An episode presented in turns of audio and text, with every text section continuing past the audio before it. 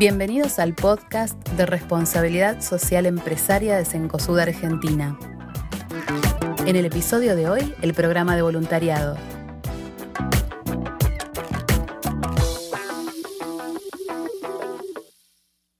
Hola a todos, mi nombre es Lucas, yo soy el coordinador de responsabilidad social empresaria de Cencosud Argentina y primero que nada queremos contarles cuál es el objetivo de este nuevo medio de comunicación que estamos estrenando. Para esto me acompaña Clara, coordinadora del área de prensa de Easy, Blindsten y Retail Financiero. Digo bien, ¿no? Hola Lucas, sí, así es bien. Hola a todos los que nos están escuchando también.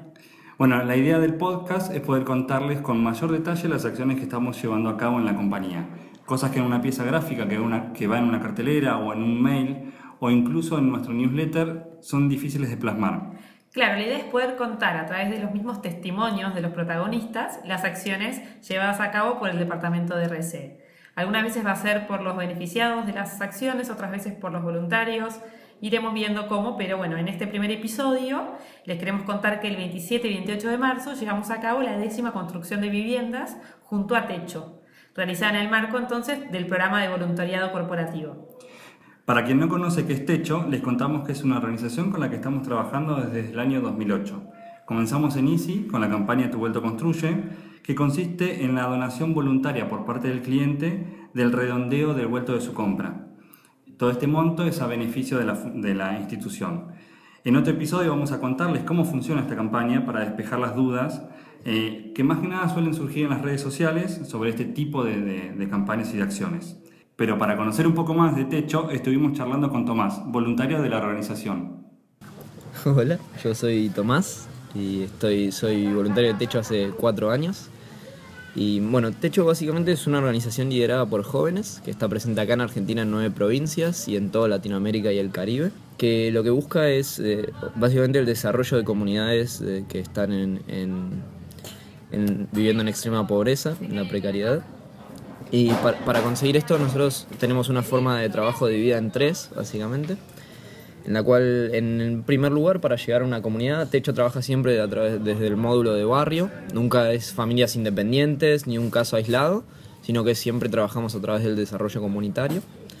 Lo primero que hacemos es cuando estamos interesados, ya sea porque nosotros nosotros sentimos que hay que ir a trabajar a un barrio o porque un barrio nos solicita desde, no sé, un asistente social o un, un, actor del barrio, un cura, lo que sea. Nosotros lo que hacemos es vamos a conocer estos barrios y organizamos asambleas en las cuales tratamos de, de primero, obviamente, escuchar a, a, a los actores de la comunidad, ver cuáles son las necesidades, qué sienten que es lo que hay que trabajar y en segundo lugar, en la cual, en, en el, la cual nosotros presentamos el proyecto de techo en su totalidad. Si las dos cosas van de la mano, si las ganas de laburar están y nuestra forma de trabajo y nuestros compromisos eh, son aceptados, ahí empezamos a trabajar en un barrio. Con lo primero que empezamos a trabajar, que es como nuestra carta de presentación y tal vez lo que más se conoce, es lo que estamos haciendo acá hoy con ustedes, que es la construcción de viviendas de emergencia.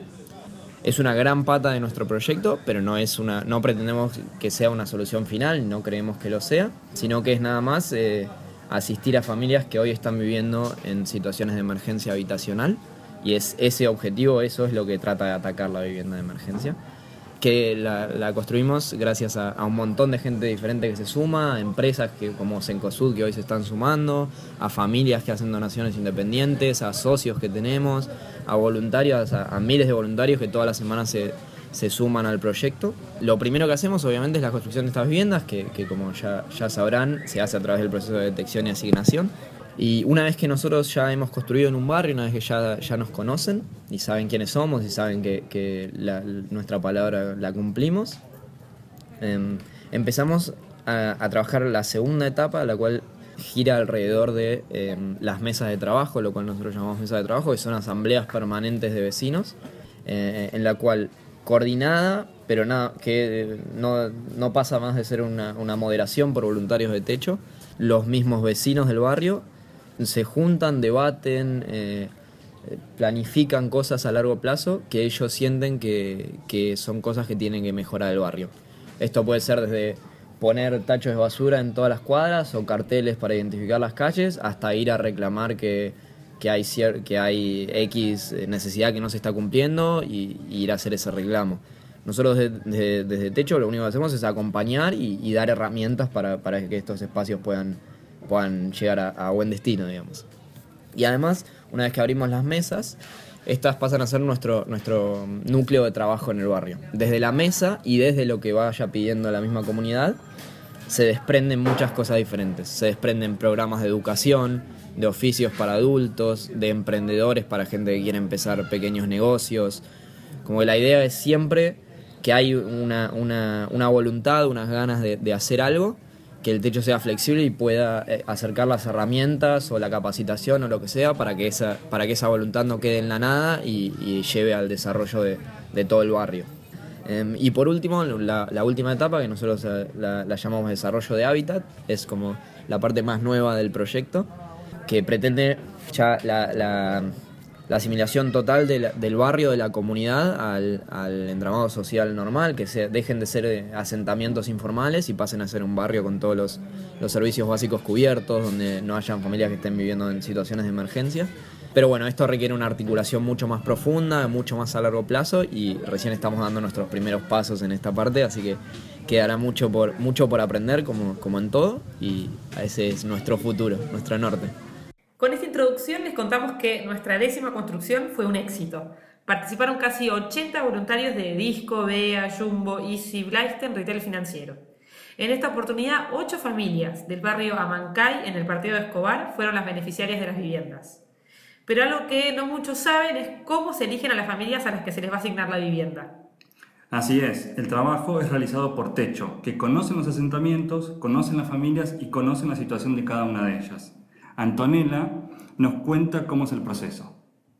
Eh, yo soy Anto, soy coordinadora de detección y asignación en el barrio de Amancay, en Maquinista Sabio.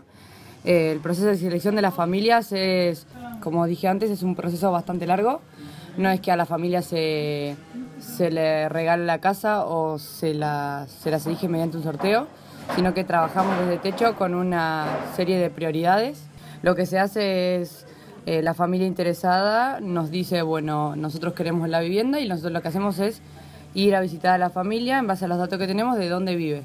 Cuando llegamos al lugar, eh, lo que le preguntamos a la familia son una serie de, de cosas como para tener como ciertas pautas de, de cómo, es cómo viven, de qué material está hecha la casa, cuántas personas viven, si hay hacinamiento, si hay promiscuidad, si hay enfermedades eh, crónicas, si trabajan, si no trabajan, si van al colegio, qué ingresos tienen. Todas esas cosas que nosotros lo que hacemos es de acuerdo a lo que vamos viendo a lo largo de la encuesta, tenemos ciertas prioridades. Tenemos lo que llamamos prioridades altas, medias altas, bajas y medias bajas. Lo que hacemos, ah, lo que nos permite estas prioridades es diferenciar a las distintas familias y lo que se hace más que nada una vez que se va a, a construir es asignarle a, a las familias con mayores prioridades. Entonces la familia lo que hace, nosotros vamos, le contamos a la familia y la familia lo único que, que tiene que hacer es como cumplir un sistema de pago que tenemos nosotros y también ir a los encuentros, a distintos encuentros. Eh, la familia paga solamente el 10% de la casa porque creemos que lo tomamos como un compromiso más que otra cosa eh, y eso básicamente lo que se hace. Antonella nos dejó muy claro cómo es la asignación de las viviendas eh, y por eso también conversamos con Carmen, que fue una de las beneficiarias. Y luego de Carmen vamos a escuchar una, una charla que tuvimos con dos voluntarios que participaron de las construcciones. Le hago una consulta, ¿cómo se enteró de las casas de, de techo? Bueno, la casa de techo es por, por cuando se me enfermó mi hijo por la tuberculosis. Estaba por ello, por el- me lo vio un abogado, ¿vio? De allá de la, el, ¿cómo se llama acá? Del el hogar. Hay un hogar ahí. Bueno, ahí estaba un abogado y como na- a mí nadie, nadie me, me daba bolilla por ningún lado porque mi hijo estaba muriéndose, entonces yo me fui al abogado ese. Y el abogado ese sabía que habían este, haciendo casillas, entonces él me dio una dirección para llamarla. Entonces ahí por medio de eso, yo preguntando a los vecinos que yo vi una casilla, estaban haciendo por allá una casilla, yo preguntando a los chicos. Y bueno, los chicos me dijo, tal día voy a su casa, bueno, tal día vinieron. Vaya, ahí bueno, hablé, yo me anotaron y todo, pero mi hijo estaba viviendo en una casita chiquitita, ¿ahí vio? ¿Y cuándo le avisaron que le habían asignado la, la casa? O sea, Eh, que, ¿cómo, ¿cómo hicieron para avisarle? Bueno, ellos lo que pasa es que, que se comunicaron con la gente de la casilla y ahí me dijeron que me quede tranquila en la casa que tal día iban a venir a visitarme. Bueno, y me quedé. Y vinieron a visitarme. Muy bien. ¿Y el equipo de voluntarios que les tocó acá para ayudar a hacer la, la, la vivienda, qué tal? ¿Cómo se portaron? Ay, re bien, muy bien, eh, muy excelente chico, muy bueno y le digo que excelente chico, ¿vio? Como yo siempre digo, ¿no? Que nadie se vio como los chicos que vinieron para acá. Me atendieron re bien y me recibieron pronto y me atendieron bien y lo que yo le, le decía me escucharon, me atendieron y bueno, ya, y acá está, ya está la casilla, mijo. ¿Se, se esperaba que una empresa viniese a Ah, no, no, no, no, no, nunca, porque a mí nadie me, no me atendió, no, no. Eh, siempre le pido a Dios que, que siempre sean, eh, que toda la gente, como yo veo por ustedes, que vean por así como yo siento de corazón de estos chicos, que sientan en otro lado también. Bueno, hoy estamos acá con dos invitados. Le vamos a dejarlos a ellos que se presenten. Comenzamos por la señorita Eh, bueno, mi nombre es Paola, soy del área de capacitación. y con... Rodrigo de Medios de Pago. Buenísimo. Bueno, ellos son dos eh, voluntarios que se sumaron en la construcción que hicimos el, en- el fin de semana de finales de marzo. Eh, y están acá para bueno, compartir con nosotros, digamos, su experiencia dentro de, este- de esta jornada de voluntariado. No solamente, o sea, como ya escuchamos a la gente de Techo contándonos qué es lo que realizan la, la institución y cómo es que se asignan las viviendas, nos parecía muy importante. Queremos tener el testimonio de voluntarios que brindan su tiempo para ayudar a una causa como es la, la que hicimos eh, eh, junto a la organización Techo. Así que no sé quién quiere empezar a contarnos a ver, bueno, por qué eh, se anotaron en, esta construcción o, o a ver, Rodrigo, que vamos a comenzar por vos.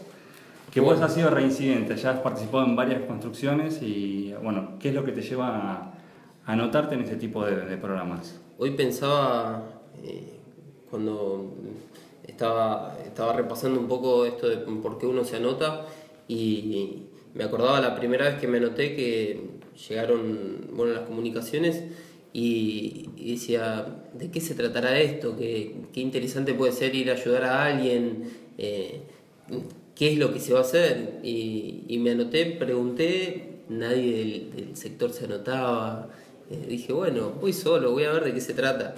Y la verdad que el primer día llegué a casa con un nudo en la garganta, pero con la seguridad de que la próxima vez me anotaba de nuevo, porque es una experiencia muy linda.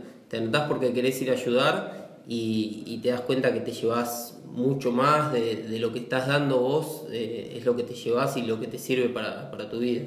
Y Paola, ¿vos qué te llevó a anotarte? Yo sé que, bueno, de parte de tu, en el sector donde vos estás, hay gente que ya participó eh, y nada, y esta vez te toca a vos. Te, Sí, en realidad es parte de, de escuchar comentarios de lo que era la experiencia y, y vivenciarlo un poco más, ¿no? Llegar a ayudar a la gente con lo poquito que uno puede dar. Tal como dice Rodri, te llevas un montón de cosas eh, que te llevas más de lo que das, es la realidad. Eh, ves la realidad que tiene la gente hoy por hoy y ves la vida desde otro punto de vista. Y, y la necesidad que hay, ¿no? Eh, que creo que fue lo, lo que más me llegó de esta experiencia. y para que si ustedes les tuvieran que contar a alguien que no participó y que tiene un interés en, en participar, y como a vos te pasó, Rodrigo, que decías que consultabas para ver de qué se trataba y cómo es que uno podía ayudar, ¿qué le contarías a esta gente que, o a estas personas que se quisieran anotar y no saben si hacerlo o no porque no saben de qué se trata la actividad y no, no tienen alguien que los guíe o no se animan a preguntar y, y como, y no tienen como las ganas y, y la decisión que vos Claro. tomaste de ir solo y ver a ver qué, de qué se trataba? Eh, En primer lugar, eh, creo que hablaría de, de muchas personas, yo les recomiendo siempre, les digo anótense, anótense, eh, y muchos me dicen, no, pero yo no sé hacer nada, pero yo no sé ni, ni clavar un clavo. Eh, en primer lugar, arrancaría por ahí diciéndole, no te preocupes, es- es- lo último que te tenés que preocupar es por eso, por saber hacer algo, porque eh, es un grupo el que se ayuda y, y- vas a, vivir una experiencia eh, y no importa si, te cuesta clavar un clavo, no puedes hacer fuerza o no podés, no, no sabes cómo pegarle a una piedra con un martillo, no importa. Eh, es algo que, que vas a disfrutar muchísimo, que, que no, no te va, te vas a olvidar eh, a, a la hora de que llegaste, ya te olvidaste de que estás en un lugar de que pueda llegar a no gustarte o, o lo que puede ser eh, estar ahí en, condiciones de a las que uno no está acostumbrado. Es realmente algo que no sé, sirve muchísimo, es, es muy lindo. Y Paola, a ver, vos contanos, llegamos al barrio y qué es lo que hacemos. ¿Qué es lo primero que se hace eh, en todo ese grupo de personas? Bueno, en este caso fueron, como dijimos antes, casi 80 voluntarios que se anotaron. Pero bueno, llegamos al barrio y después qué? Bueno, en mi caso fue la construcción de las nueve casas y se armaron grupos de entre siete y nueve personas. Y bueno, después eh, nos asignaron un jefe de cuadrilla, con ese jefe nos acercamos a la vivienda a la que nos tocaba construir, o sea, el terreno en donde íbamos a construir la vivienda. Y bueno, ahí empezamos a organizar las tareas desde la distribución de las herramientas, cosa cómo hacíamos, y, también la parte de la contención con la familia, ¿no? El, llegar a la familia de la manera más natural y, ser parte de lo que ellos están viviendo también tuvo mucho que ver, y por ahí el no saber hacer nada no tenía, o sea, se perdía por el solo hecho de sentarte a conversar con la dueña de casa y que te cuente toda la problemática que tenía. O sea, que por eso lo de Rodri que comenta que que por ahí no sabes hacer nada, pero servís igual, o sea, contenés, atendés a los chicos. Mucho, en mi caso hubo chicos en la casa, había muchos chicos, eh, y, estuvo bueno, la, chica que no sabía martillar contuvo a los chicos y los entretuvo mientras nosotros eh, corríamos las maderas, que era re peligroso para que no se accidenten y demás. Suele pasar mucho eso, que, que te encontrás con familias muy numerosas y de muchos chicos, eh, y, y, siempre hay dos o tres del grupito que, que están eh, más divirtiéndose con los chicos o entreteniéndolos a ellos, porque aparte, como todos chicos se quieren meter, están en el medio, y está buenísimo formarlos, hacer que formen parte de, la construcción, eh, y también está bueno que, bueno que alguno pueda, pueda también participar un poco más por el lado de la familia, si bien se, se trata de, integrar a todos, también hay una parte de trabajo que, que hay que estar, y, bueno, se trata de compensar un poco los grupos con con meterse con la familia, trabajar un poco, eh, tratar de, que sea un poco homogéneo todo. De hecho dice mucho esta cuestión, digo, cuando uno empieza a investigar sobre esta organización, hablan de que no solo son viviendas, ¿no? Lo que le lleva a la familia o a la gente que, que la necesita, sino que en realidad lo que hacen es como cambiar la realidad en la que vive la familia como por ejemplo darles un piso eh, y sacarlos del barro y de esa manera cuidarlos de la humedad, etc. ¿Ustedes cómo vivieron eso internamente en cada una de las, de las viviendas que construyeron? Bueno, eh, a mí me, me tocó de, de, las varias construcciones que tuve, esta última fue particular porque tuvimos que hacer la casa bastante alta porque se inundaba mucho. En la construcción anterior, por ejemplo, me tocó vivenciar lo que era una lluvia durante la construcción y ver cómo realmente en muy pocos minutos se convierte eso en barro absoluto y te das cuenta que realmente la familia que está viviendo ahí eh, vive eso. Cada vez que llueve se llenan de barro, eh, tienen cuando entras a la casa ves que el piso es tierra. Eh, y, y, te das cuenta que lo que estás haciendo es darles un piso seco para cuando llueve eh, a ellos, a la familia, eh, eh, es fuerte encontrarte con, con esa realidad de, de, darles un piso, un lugar un poco más, más cálido, más cómodo para estar en condiciones de, por ahí climáticas que, que no son las que uno está acostumbrado a atravesar. En mi caso me pasó encontrarme con partes de la, de la casa que tenía la señora, que era una casilla de madera, en muy malas condiciones, o sea, ya totalmente destruida, que se le había venido abajo y tener que correr esas, esas partes, vos decís, acá vivía, es como que es muy fuerte, al menos es muy chocante a la, a la vista y decir, ¿cómo puede ser, no? Que uno no lo ve desde otra realidad. Y, y, cuando terminamos la casa fue increíble la emoción de esa mujer, o sea, cuando eh, entró y vos decís, wow, no está mojado, no tiene humedad, no tiene o sea, tiene una puerta para cerrar, porque de hecho no tenía, donde está viviendo ahora, no tenía puerta. Eh, es, es muy fuerte, creo, estar ahí. Y vos, bueno, ustedes nos comentaban que hay un montón de realidades distintas. En este caso, bueno, podemos llegar a contar dos de las que, de las, de las ocho casas que, o de las ocho familias a las que pudimos ayudar. Eh, en el caso particular tuyo, Pau, eh, Antonia, ¿cómo, ¿cómo, estaba conformada la familia? O sea, ¿quiénes vivían en esa casilla que bueno, se le había venido abajo y sé que era una familia numerosa, que había muchos chicos? Bueno, Antonia tenía 15 hijos, de los cuales vivían 11 alrededor de donde estaba ella, en esa misma manzana, creo. Y, y nietos, eh, exactamente creo que no llegó a contarlos, pero eran 12, y de los 12, 10 nos rodeaban mientras construíamos y eran parte de la construcción. O sea, nos ayudaban con todo, o sea, y todas nenas. Eso fue lo que nos llamó mucho la atención, que eran todas nenas que rondaban entre los 3 y nueve años, no más. Eh, era parte de... Antonia los criaba, sus hijos no, no estaban en todo el día. Había un- una parte de su historia es que tenía una hija que había abandonado a su propia nieta, digamos, a su propia hija, la nieta de Antonia, y la criaba Antonia. Y lo contaba con un dolor terrible, porque, o sea, la realidad de ver a la nena ahí que no tenía mamá y fue fuerte. Y Rodrigo, yo sé también que tu, la vivienda en la que vos estuviste trabajando también fue bastante dura la, la historia de, de la familia, no recuerdo el nombre de, de Sí, ella. Melody. Eh, sí, nosotros de, de la historia nos enteramos el, el sábado a la mañana. Antes, cuando estábamos saliendo para la casa, nos reunimos con, con la jefa de cuadrilla del techo y nos contó que le había llegado a la noche eh, una carta con, con la historia de, de Melody que nos agradecía un poco la oportunidad que, que le estábamos dando y, y nos contaba la historia, bueno, que eh, si bien un techo eh, les ofrece a ellos la casa con, con un valor eh, muy simbólico como para darles a ellos una sensación de pertenencia, ¿verdad? Y, y este, este valor que por ahí a ellos les cuesta muchísimo juntarlo, me lo hacía muy poco, lo había tenido que usar para, para el funeral de un sobrino que había fallecido, que estaba enfermo.